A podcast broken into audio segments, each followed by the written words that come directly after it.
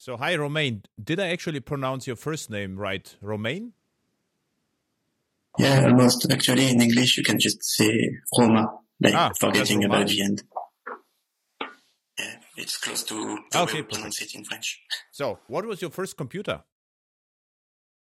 I think it was a Median, close to our actual computer. It was an Intel CPU, etc. I got it pretty late, at something like 18.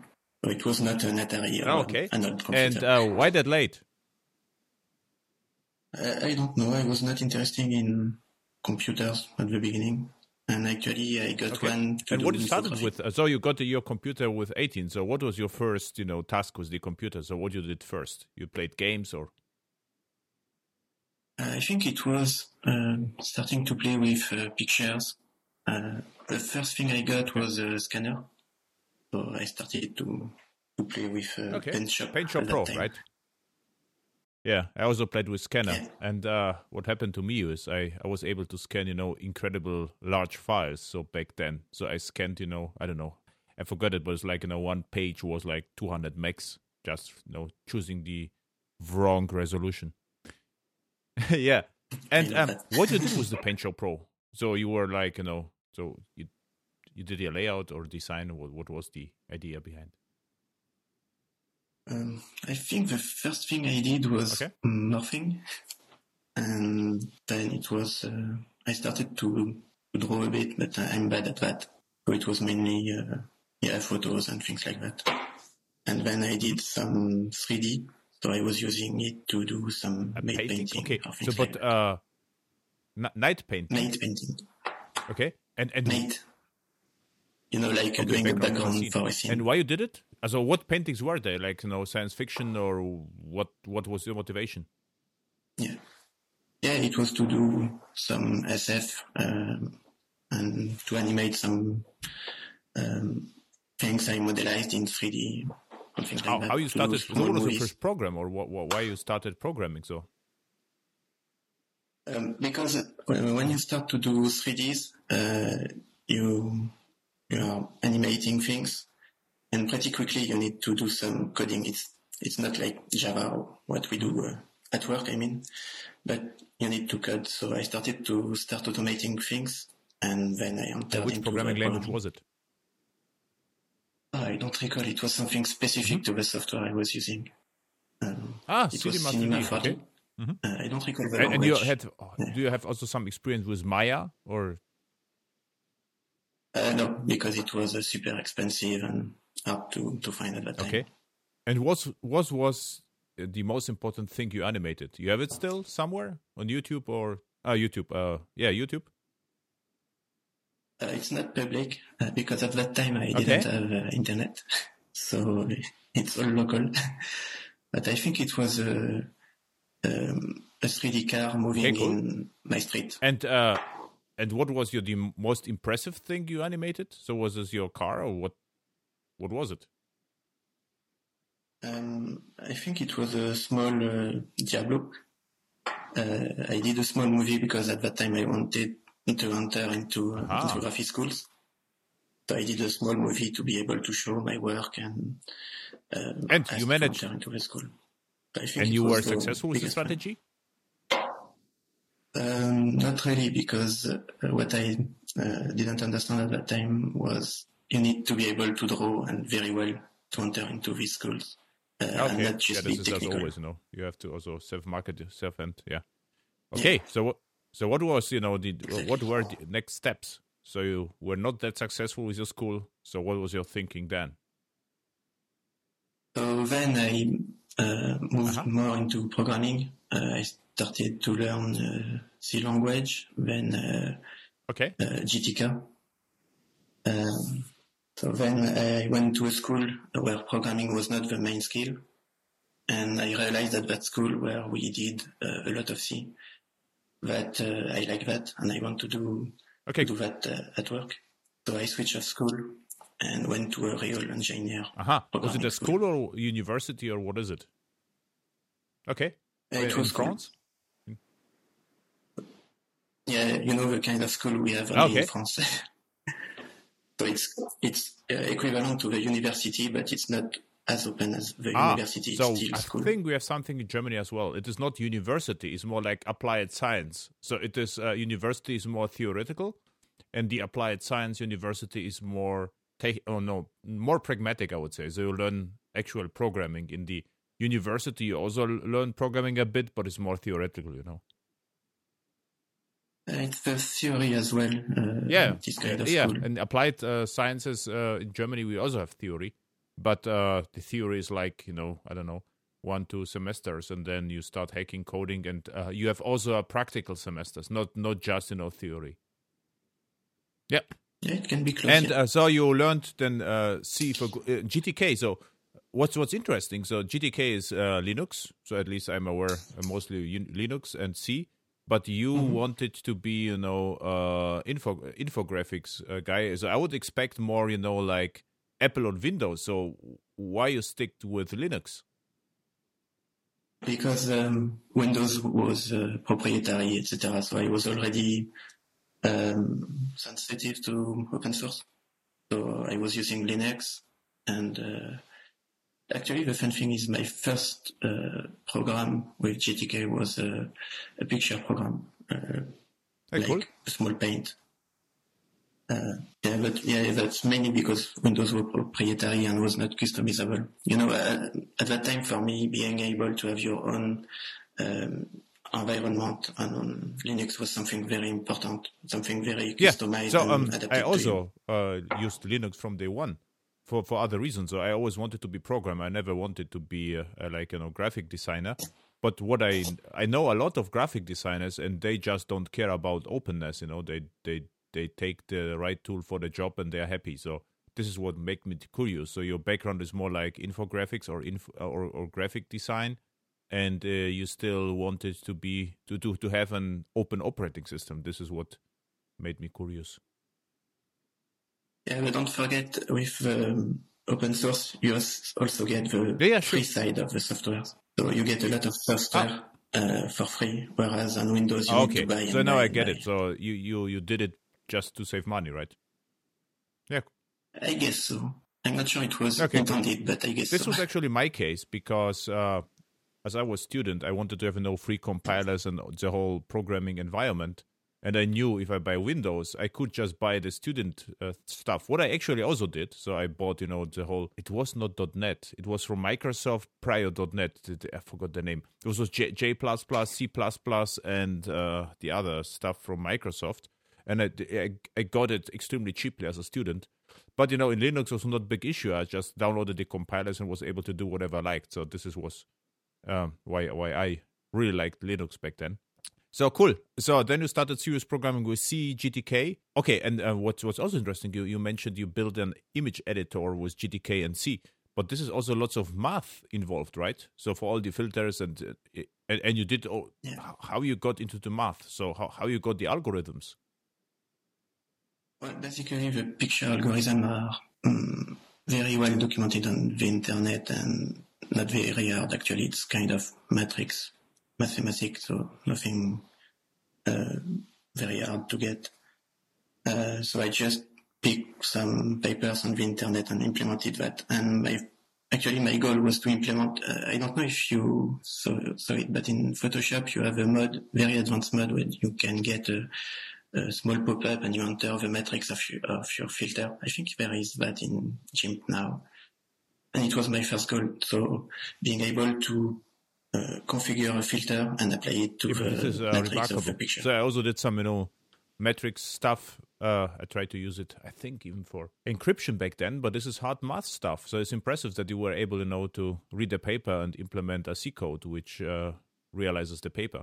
So cool stuff. And what was your next project with C, C++, or C? The next one, serious one I did, I learned in between Qt, so it was C++, and I did a music player. And the motivation was, so I was looking for a software like Winamp. Yeah. I don't know if it still exists, but being able to handle my library of music. And I didn't find anyone at that time, so I just did a custom one with. How old were you back then with the image editor? You remember that? I guess I was a bit before 20. So you actually went from non-programmer to programmer in 1.5 years around, and you were able to read, research paper or algorithms and convert them into C code. Yeah, but I'm not sure it was good programming. I mean, it was working, but at that time I didn't fully understand the event loop of UI programming and things like that. So I was doing things probably bad. Sure. No one is perfect, but it's still remarkable. Okay, cool. So music player, did it work, actually, your music player? Yeah, it was pretty good. I think I used it for 1 or 2 years. And then the mainstream players got up, so I just switched to a mainstream one. Because, if I get back the code of one of these two programs now, you can't compile it anymore because the compilers evolved and some syntax is no more. It's getting more impressive, so I'm really curious about your third project. So what was it after 2 years? What do you build then? Oh, it's a good question. I guess then it was no more personal stuff because then I was in engineer school. So it was the school projects.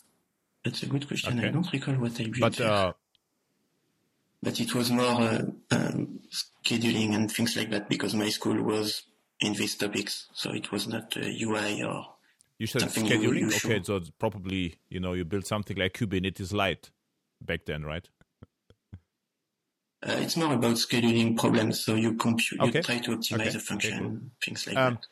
So was it anything interesting between C++ in your next programming language, or you were basically done with the two projects in C++ land? Yeah, I think I was done with C and C++ at that time, and I needed to switch to Java because it was kind of enforced by either the school or then the work. And the fun thing is I was missing a lot C or C++, because in Java you can't manage your memory anymore. And it was something very shocking for me, at least at the beginning. So, this is funny, because the first time you were forced, to learn C because you're, by the market, basically. So you were very good with technical skills, but not by market yourself. So you were forced to use C, and now the second time happened with Java, right? Because the market forced you to learn a new language. And you enjoyed that? No, you said there is no memory management. What else you missed in Java? I think it was more a feeling than something I really missed because I was able to do what I needed. But I was missing the full control on everything, But then I started to do some Spring. And it was actually nice to be able to do everything very, very simply, to not have segmentation faults and things like that. So I started to find Java convenient, let's say. And then I started to work with Java and learn a lot of E stuff. And it was it's very powerful because you can do everything and you can do a lot transversally without having to code it. So it's what I really like with Java. This is a really interesting road because you started to know hardcore algorithms in C and C++, and then you learned Java. So what were the first project with Java you did? It was a scheduling problem solver, like optimizing, I don't recall. It was to reduce the cost of production chain. So this was a commercial project, right? So you were paying for that. So you already worked for a company? It was at school, and it was a partnership with the company. And then after your school, what you did then with Java? Yeah, so the first thing was working with Hazelcast, which was nothing at that time, and now it's something something big. The goal was to process and upgrade some big files. So it was kind of big data without saying it is big data. And what's interesting with Hazelcast, I don't know whether you were involved back then. I'm just searching on my blog because... it was probably 10 years ago, and the guy from Hazelcast was, what was the name? Tulip, right? And he asked me, this was 2009, and he asked me about Talib Öztürk. And he actually, this was, I'm right now reading this in March 16, 2009. And he asked me now whether it is a good idea to make Hazelcast open source. And we had a chat. Yeah, this is really funny because I remember this right now. And I'm just on the comment. I will put it in the show notes. And we had some conversation. And I say, absolutely. I mean, this is the way to go. And yeah, 2009. This was 11 years ago. Were you involved 2009 with Hazelcast? No, because I started that in 2010, I think. But it was already open source when you started, right? Okay, interesting. So it seems like it happens in between. And the Talib was really a nice guy. And I said, okay, Hazelcast. And I was a little bit, skeptical because how one guy can create, and distributed cache, which actually works. I mean, this is a lots of effort. And for me, it was like, okay, some student hacking something. And Hazelcast become really big here. And the fun thing is, when I started this project, it was not supposed to be Hazelcast. It was supposed to be Grid Gain at that time, so Ignite now, and combined with InfiniSpan. And I started to do the implementation. I actually did it. And InfiniSpan was not working at all. It was not handling concurrent accesses and things like that. So it was just completely buggy because it was kind of new, I think. So after 2 weeks, I just said, okay, I switch off library and I'll take this one. And Hazelcast was seducing already because it's using the Java API.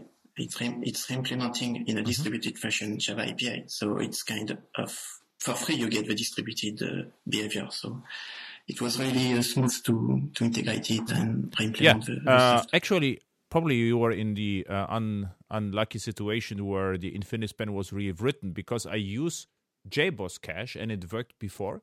And the JBoss Cache had two modes, like, consistent mode and scalable mode. Like, basically, you could specify the isolation level. And it worked, but it was a tree. And then InfiniSpan was rewritten from the tree to a map. And probably this was the time where you tried to use InfiniSpan. It didn't work because right now it works very well, actually. Yeah, and what you did actually was that? With the cache, you needed the cache for what? For calculations or what you did with that? So the software was pretty simple. The first phase was to load all the file in memory to ensure all the data are in memory in the distributed grid, and then to execute the computation per node, so with local affinity. And then there is a reduce phase where we get a kind of aggregate of that. So MapReduce is almost like a word count, right? What you did then, what was the algorithm or what was the use case for that? Can you tell it so briefly? What? It was to get... So, the evening, the banks are generating a very big file of all the transactions of the day. And the algorithm was processing all these transactions to check they were first valid and then to try to detect if there is some... wrong patterns in the transaction. Funny story. Like you said banks, and this was several years ago. A bank. So I was in a project there, and someone asked me from the bank, we have a big data, and we need to perform some computation. Which framework to choose? And I say, how big is the data? I was like, this is like 50 megs or 200 megs mega XML file. It's like, okay, this is not that big. And what we did then, as a proof of concept, we just loaded the entire XML to a concurrent hash map and performed with Java 8 streams some basic calculations on it, and we were done. And they wanted to start, multi-month project with frameworks to evaluating the stuff. And at the end of the day, the guy wrote this by himself, just, reading everything to memory and doing stock Java 8 stuff. Yeah, I think I did something very close for... when you ingest the data to populate a reference database. So if it is, let's say you are using GDBC to populate the database, if the data are not moving a lot, so if everything is moving, you just ingest everything and one by one in streaming, and that's it. But the case I had was every day you get a new file with everything, but actually only 10% is moving. So what you want to do is to only modify these lines. And the way we did it was to load all the data in memory from the database and the file, do a diff in memory, and then generate only the queries or statement for the modified lines. And it is pretty efficient to be able to load everything in memory. And actually, the big data is exactly the same paradigm. It's just when it is about huge amount of data.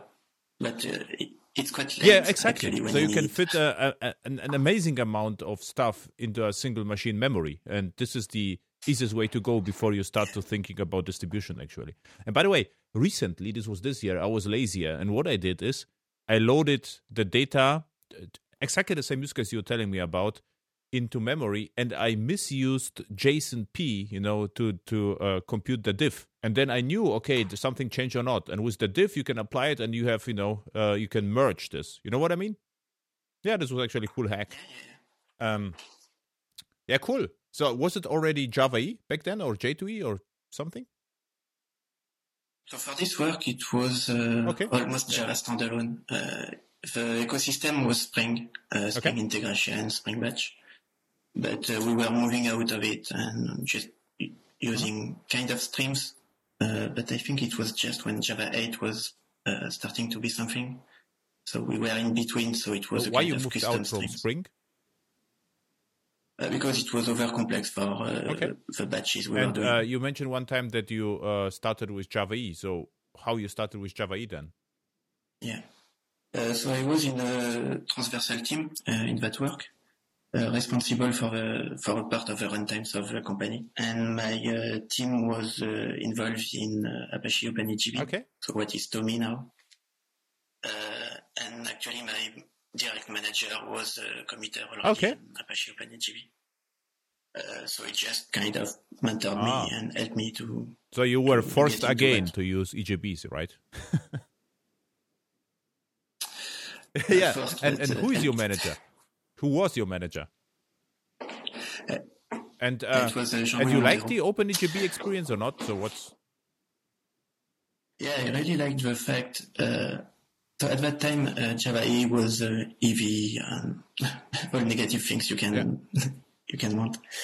But the philosophy was to say, okay, what's EE at the end? EE is just about some programming model. So why should it be EV? And the philosophy of Apache OpenAGB was to say, let's just stick to the API and implement it without all the boilerplate and EV stuff. And actually, OpenAGB was the first Amd container. It was at that time a Spring Boot already, a EE boot. And it was very, very nice to work with it because you can write tests directly. You don't need to do unit tests, which are pointless, and integration tests. You can directly do test for your code. And you can even bundle a custom main like we do today with Spring Boot or Quarkus or whatever, and just launch OpenAGB in the main. So it was really the philosophy I liked. What you code is what you do, can deploy. And of course, if you want to go into production with the standards of that time, so Tomcat, you can deploy OpenAGB into Tomcat and get an EE container, but it's not required, and it's really the and funny enough, I just look at my blog post. This is from 2009 again, June of 2009, and what I wrote back then is how to unit test EGBs in 0.8 seconds. And what I did, I use two lines, like properties, new properties, then properties put, and then was org Apache OpenEGB client local initial context factory. And you could look up the EGBs and just use them in a main method, basically what you said, in a unit test. And it took 0.8 seconds 11 years ago. And this was incredible. So back then, I misused OpenEGB for more complex integration tests. And then look at the code. And it looks like Java 5 back then. So it was even prior, the Java 6 and CDI. Yeah, it was cool stuff. Yeah. So and then you started to like... Java-E, right? If you saw the OpenAGB, this was basically you wrote to OpenAGB, to become a committer as OpenAGB committer as well, I suppose. So Jean-Louis helped me to contribute the bin validation integration in OpenAGV. And then I started to be a committer, then a PMC. And what's nice with this project is it's the E container at the end, whatever mod you use. So you are working with a lot of specifications. So working in OpenAGV, then TomEE, I worked with bin validation, with JBatch, JCache, GBA, etc. So I started to learn a lot of things because I was still a new Java developer at that time. I started to learn a lot of things and become very technical and to build transversal integration because keep in mind it was still my work at that time. So to add all we have today with MicroProfile for Kubernetes, so monitoring, tracing, standardization. Okay, when was it with your contributions to OpenAGV? I think it was in 2011. Okay, so it's still a long time ago. So, and what company was it you mentioned you worked for? And what was your what were the use cases you were solving with the technology? So we were providing the EE runtime for other projects, and we were instrumenting the container for the production. But what the company did, so what was it? Is this like e-commerce? Oh, it was online payments. And those are like you had to to be scalable, so many transactions per second, or what was the environment?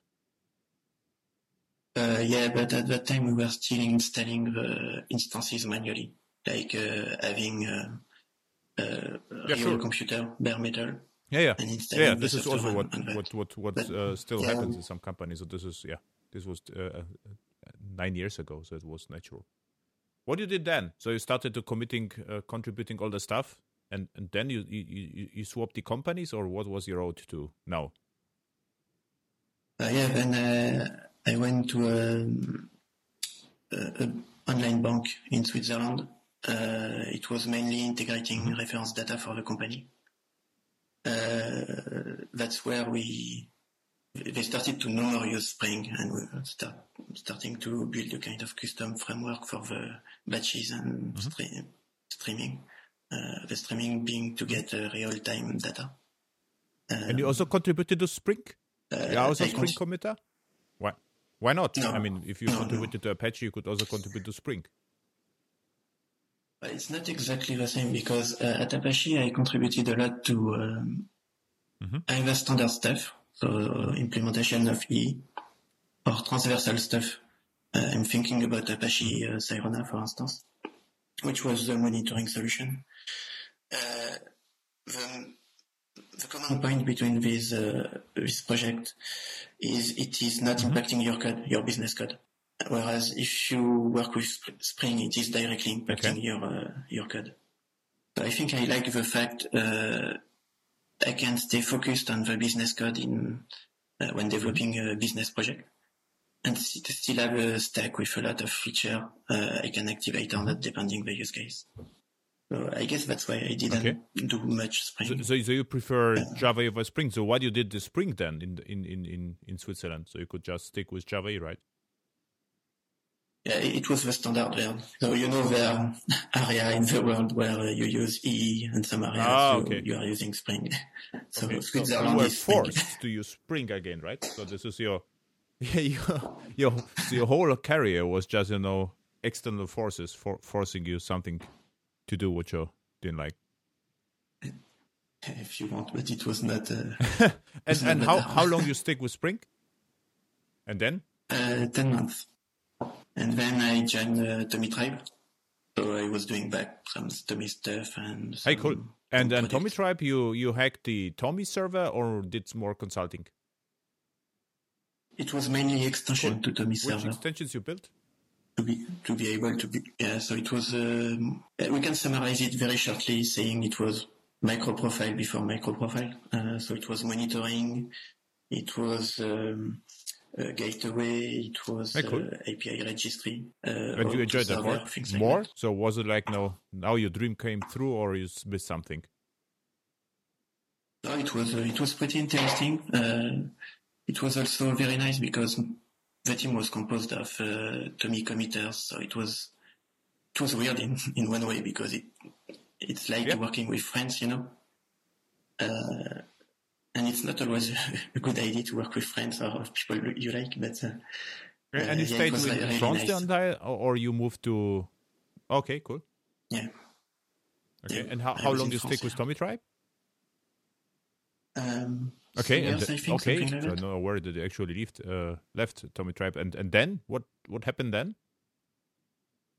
Okay. Then I joined Talend to build an abstraction framework for their component. So basically, the business goal, is to build pipelines or batches, things like that. So it is composed of components. And the challenge Talend got some years ago was they had the legacy standalone studio, which was a generator of pipelines. And they are moving to the cloud a lot.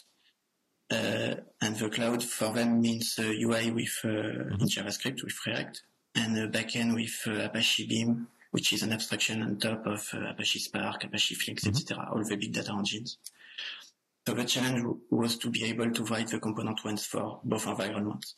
So it means you need an abstraction for the UI between SWT, which is the Eclipse framework, and React.js, and an abstraction for the backend, which is either standalone or big data. And it was my job to build the framework. Okay, and the company name was Talend, you say? Okay, cool. And you are still at the company right now? Yeah. Okay. For 1 month. And then you are leaving again. And can I ask you which company, or is it confidential? The company does not exist yet, and I don't know the name yet, but it will be something around. Cool. And this is will be going to be your company? Okay. And no. So and use which technologies do you choose? Something from Java or MicroProfile, or you build something from scratch again? It will probably be based on. OSGi, and in particular OSGi CDI. Okay. So kind of both,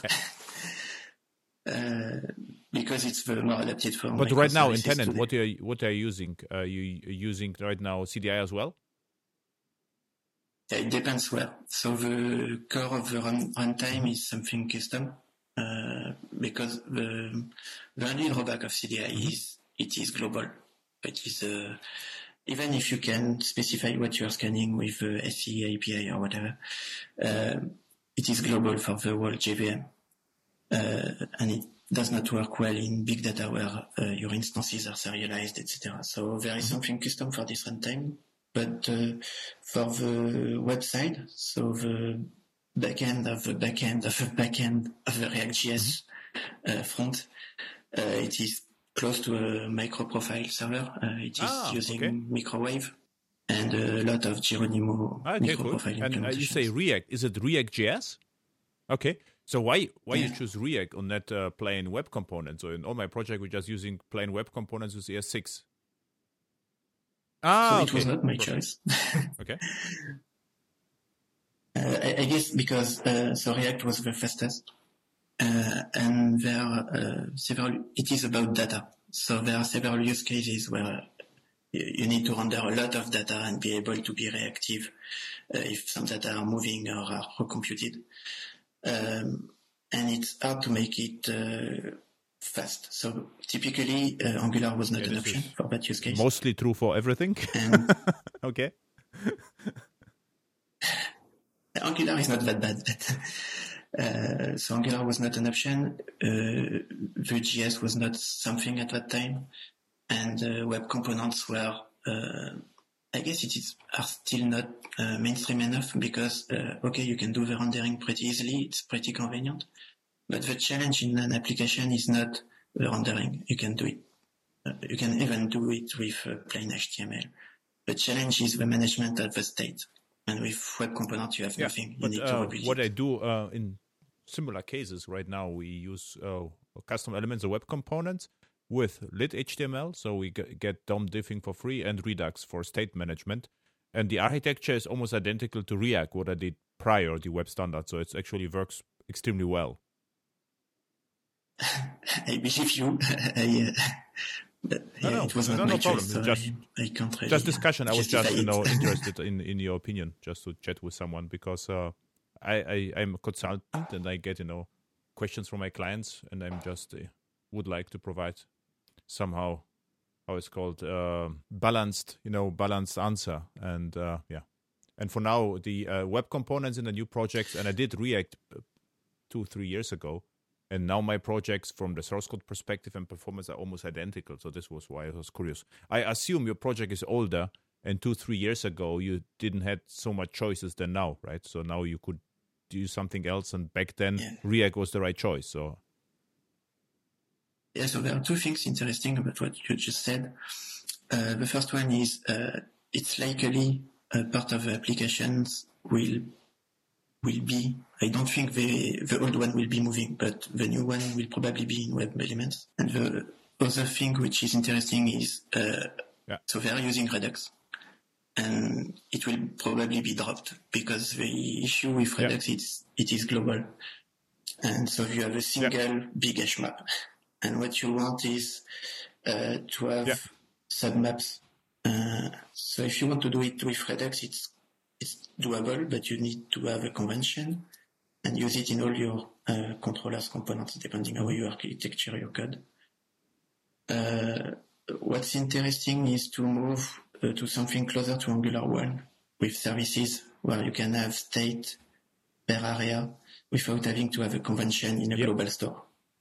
And I guess it is what... Yeah, and this is what I never got. I really like Angular 1. So for me, Angular 1 was... very interesting framework. On Angular 2, I have no idea why it even exists. So this is like, this is if we were bored in the backend and we will move all our APIs to the front end, I use dependency injection modules, and in Angular it is really bad. And the problem is also that it moves too fast for most enterprises. You get 2 releases a year. You have constantly watched the changes, and React is just far more stable. There are not as many frequent, changes than comparing to Angular. I'm not sure, because they just moved to deprecating all the APIs, so it's still React. The version didn't change, but you still have to rewrite some code. This was with the hooks and the suspenses. This is new stuff, but it was stable for years. This was the first, major change, I would say. But interesting, and Redux, you are right. So you have one central store. What I usually do, I combine reducers. So it means you can have slots in the hash maps. You can have sub hash maps. This is what makes it a little bit easier, but it's still one single store. You're right. Yeah. So the issue with that is, if you have a single application, that's fine. You are the god of the application. You do what you want. But if you have multiple applications, and think microservices, each team will want to contribute some part of the application to the whole application. There is no more convention. So it's hard to still use Redux. And that's where you need something like services. Yeah, you would need something like, so you're talking more about like micro frontends where you have multiple independent parts, which, good solution would be, if it would be possible now, to ship every micro frontend with an own Redux store and communicate between micro frontends with custom events. Something like this could work. Yeah, to redo the portlet in the front. Yeah. Great. So so in the backend you need OSGi. This is what I don't get, because you would like to run everything in one JVM, or why the idea with the OSGi? You don't need, but it has several advantages. So first, you can dynamically redeploy something. It's not always needed. Typically, if you just have controllers for a front end doing some queries in the database, you don't need that. But if you have very long processing, you don't want to stop the processing because you add a feature to a container. So it's a good thing to be able to deploy, redeploy something. You also have standards you don't have in E or MicroProfile, or let's say the standards are not yet mature. I'm thinking about the configuration, for instance. OSGi has the config admin. MicroProfile has MicroProfile config, but it's still moving and the design is not yet as mature as concurrent. I'm thinking to Delta Spike, for instance, which is more stable and way more featureful. You also have the isolation. So if you need two libraries in different versions which are not compatible, you can make it work. It's interesting when you are deploying multiple teams binaries into the same container to optimize the memory and resources, because Kubernetes is not helping at all with that. It's just expensive. And you have the whiteboard pattern. The whiteboard pattern is, to simplify it, you register services in the global OSGi registry, and something else is consuming the service. And it is really central in OSGi. You can do it in CDI if you want. You have a registrar or whatever taking services, but it's not done. It's rarely done. And being central in OSGi, it means it's trivial to switch from a local to a remote services. So you can start small with a single container with all services. And if you need to scale like crazy, you can distribute the microservices very easily. So in terms of scalability, it's really smoother to be based on these patterns than using microservices with E-flat microservices. You are doing this right now, or this is the idea for the new company?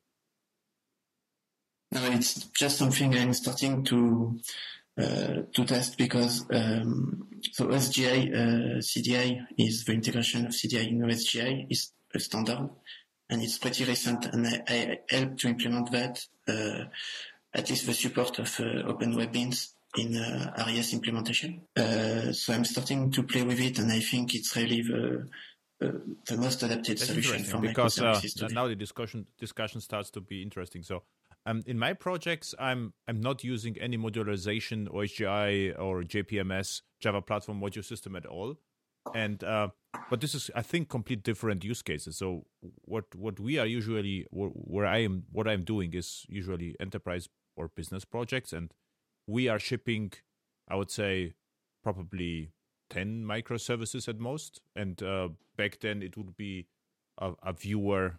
Wars, and now our 10 microservices is usually a war, and every microservice is considered as a self-contained war. So the modules are wars, or in Quarkus are jars, and they are communicating with each other, so either via synchronous REST, asynchronous JMS, or sometimes we don't have database and there is a Kafka or Pulsar or something, and there is absolutely no need to have further modularization inside the wars. So the wars are just, we have nice packaging, nice Java packages, nice names, and that's basically it. I think in use case, what you are doing, you say, okay, the modules, the wars, they will just run on single JVM, and I isolate the thing by myself. So it's even more optimized solution than Docker, because everyone would run on JVM. Is this correct? Something like this? Yeah, it's that, and compared to, so you can say Tomcat is a single application, and it's EIR. And so it's close, but you consume a lot more memory, because you duplicate a lot of classes, whereas if quite often you have a common stack between all wars, so you bind the same classes. And here it will be optimized, because it is a class loader graph instead of a tree. And you are communicating between wars through HTTP, whereas here with the whiteboard you will be communicating locally, and the API would enable you to be either local or remote, and that's really more powerful and optimized in terms of performance. And you would to scale the JVM, if you would ship, two or not scale. Let's say HA, high availability. So you will have to deploy 2 Tomcats, let's say, with 2 wars, but then the 2 servers will they have to communicate or not? No, because we have load balancer front, right? So the idea would be you have 2 wars with the entire microservice graph inside a war, and the load balancer will balance the load between 2 Tomcats, right? Okay. And what is your clients or use cases are? It's just your idea right now, or you have concrete use cases for that? There are some use cases, but I can't speak about that. Okay. Because I see the use cases are if you would build a platform. So it means you build something, you told me about your algorithms and data mining or whatever. So you could build a business platform and ship on the fly the algorithms to the platform, which are versioned and machine learning, let's say. So you have machine learning data model algorithm today, and because of fraud detection, you get a new model tomorrow. This would be a use case because, the data model, the machine learning algorithm would be just a jar, which trained model is versioned and could be loaded, deployed on the fly to your platform. This something would work, right? Another use case. So we don't use that exactly like that today, but at Talend, so we connect to the data of the customers because we process them and we work on them basically. And the architecture is to say we have a Talend cloud, which is all our application, and we have what we call a remote engine. So that's let's say. To simplify, Docker compose multiple services. The customer is installing in his VPC. And in this VPC, if you put OSGi, we are able to send updates to the remote engine and ensure we are working with the cloud, which is a single version because it is our application. Whereas if you don't have this kind of infrastructure, you need to restart the remote engine or ask the customer to do an update. Well, it's not smooth. Whereas with OSGi, it is pretty smooth to do that. The use case I would see if you have something like a partial update. You say, back then, what I misused NASO and JavaScript or Groovy to, factor out algorithms which change frequently to avoid, the full restart. And what you could do with then is, so, okay, this doesn't have to be JavaScript or Groovy. I just, can hot load an OSGi module. But the problem is, let's say the OSGi module will load in 1 second. What happens with the in-flight transactions in this second? You have a solution for that? Okay, so you can swap it immediately. So, I mean, not immediately. So the old module is available, and then the new module is available as well, and then you can just, swap that, also reroute the traffic to the new module, and then you will kill the old module. Something like this? Yeah, that's it. That's exactly like a load balancer. Yeah. But, so what you actually build is like not Kubernetes rather than Jubernetes, Kubernetes inside JVM, right? Yeah. And how far are you with your research or even implementation? I have some POC working. So I guess it's just a matter of making it actually cool stuff. And how fast such a OSGi bundle starts? It's comparable to starting a server, actually. Yeah. With the application, I mean. Like this, right? We are full circle. Yeah. What you are saying here now, I talk about that, I don't know, 10 years ago without OSGi because I never liked OSGi because OSGi is okay. The problem is how it was used, and it was mostly used with Eclipse RCP back then, and this didn't make any sense because what the projects did, they wanted to have plugins, and then but there was no concept on having different versions of plugins at the same time.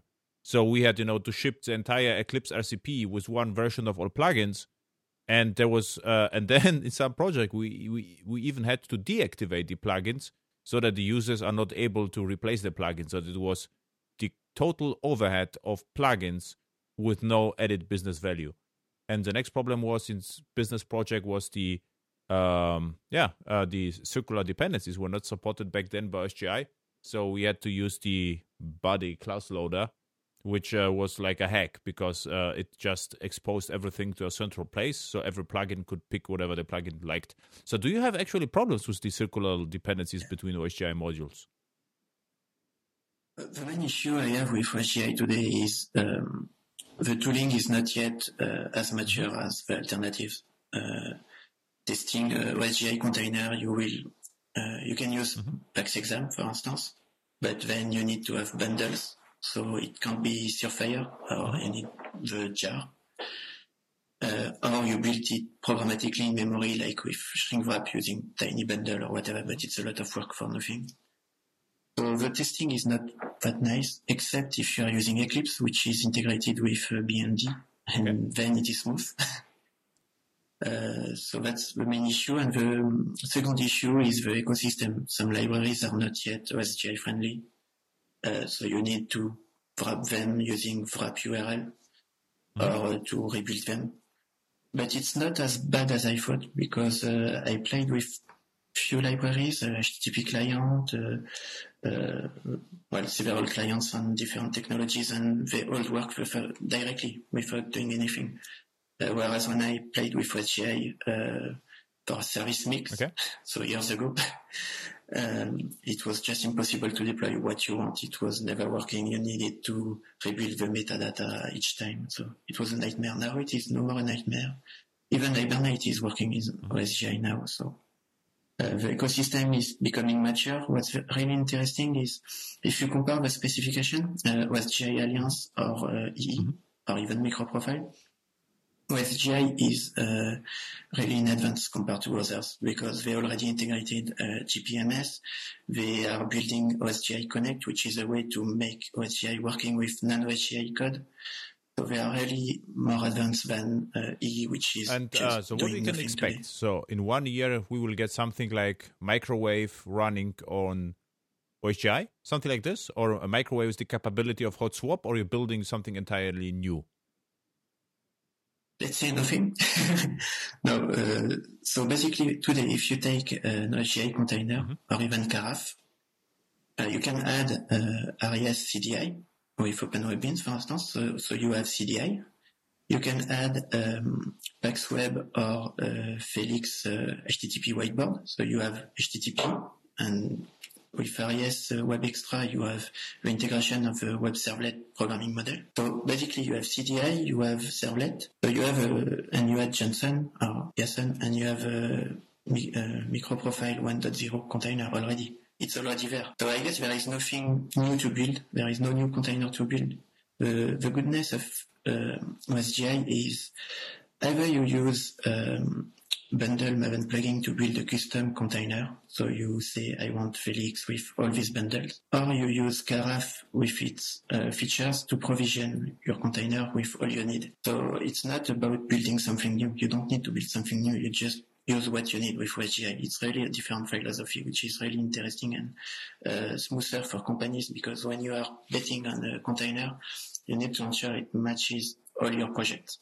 With EE, it's almost impossible. The only thing you can do is to say, okay, all projects will have these features and will behave like that in production. With OSGi, you can ensure your container will match all use cases, because you can deploy anything. But most of the application servers, like, for instance, Glassfish and now Payara, they have OSGi built in. So, but they use it differently, right? So you could swap the EJB container or CDI container, but you cannot swap your application. So they are building... So they are using OSGi to separate EJB, JMS from servlets, not to deploy new algorithms. And the same is with Whitefly modules, right? Yeah, exactly. I think Liberty is OSGi. I'm not sure at which point it is. Most recent OSGi implementation. But you could just use them right now and extend them. There would be a similar effect, right? I guess so, except your application will not be OSGi. And your point is you would like to have OSGi inside your application, right? Yeah, because the first thing when I started to play with OSGi CDI was, okay, I want to get back to what I know. So using CDI, using servlet, using JAX-RS, etc. And after some tests, I realized you don't need to stick to what you know. You need to embrace OSGi. So I started to use config-admin integration. There is a mapping, which is way more advanced than with MicroProfile config. You can inject annotation, you can inject interfaces, beans, etc. already. And it's all backed by config-admin, which is pluggable, so you can look into a database or whatever already. You can also use the whiteboard pattern, which is... It looks nothing when you learn it, but if you use it for all your key beans, it becomes very smooth to change the behavior behind that. It's close to, for instance, in TomEE for the remote EGB, we were able to plug different exposers. So we had an Asian exposer, we had a REST exposer, a SOAP exposer, etc. It's really close to that. With a whiteboard, you have a registry of service by type, and you can expose them as you need, and it's transparent for the bundle exposing the bin. So to summarize, you are no more a Java EE and a MicroProfile fanboy, you became an OSGi fanboy. Is it right? I don't think so. I think it's more I became a Java fanboy because I want both, actually.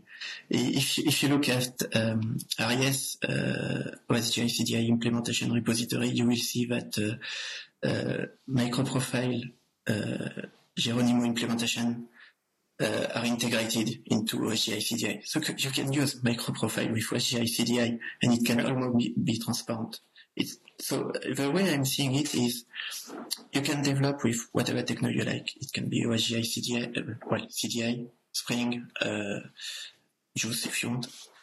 But then the question is, how do you approach your deployment? Today what we do is say, okay, I don't care. I put all my thing into a Docker image and Kubernetes will manage. That's bad because it's very expensive to do that. With OSGi, you have simplicity to bundle and package it as you want, as you need. And you can save a lot of money doing that. So it's really something which you look into and not just say, okay, I put everything into a Docker, you know what? And that's it. This is actually full circle. This is actually back to shared deployments, right? So back to shared deployment, to shared really isolated deployments. This is the issue because, this is what we did back then with EARS, but there was no way to communicate between EARS. So you are using OSGi to improve the old EAR deployment model with some additional capabilities like cross EARS communication, stuff like that, right? Because back then there was class loader issues. The EARS were too isolated, and you need, the true isolation, but you also would like to communicate. So this is your issue, right? So no. Okay. Yeah, cool. Perfect. Yeah. So now, where people can find you? Do you have links to something you can reveal right now? And I would like to invite you in 1 year and talk about your invention once again. Probably it could be too long 1 year because you managed to implement a Photoshop and Apple Music in a few weeks, but let's see. In a few months, I would like to talk to you again. What your progress is, but can you reveal something, some links and stuff like that right now? So I'm on Twitter. So that's Romain Manni-Bucau, and I have a blog. I think the link is on Twitter normally. .metaverse.net. And I'm regularly blogging about MicroProfile, and I'm starting to blog about OSGi too, and some random stuff as well. But cool. It's focused on IT. So thank you, and I would like to invite you back in a few months. Perfect. Yeah, okay.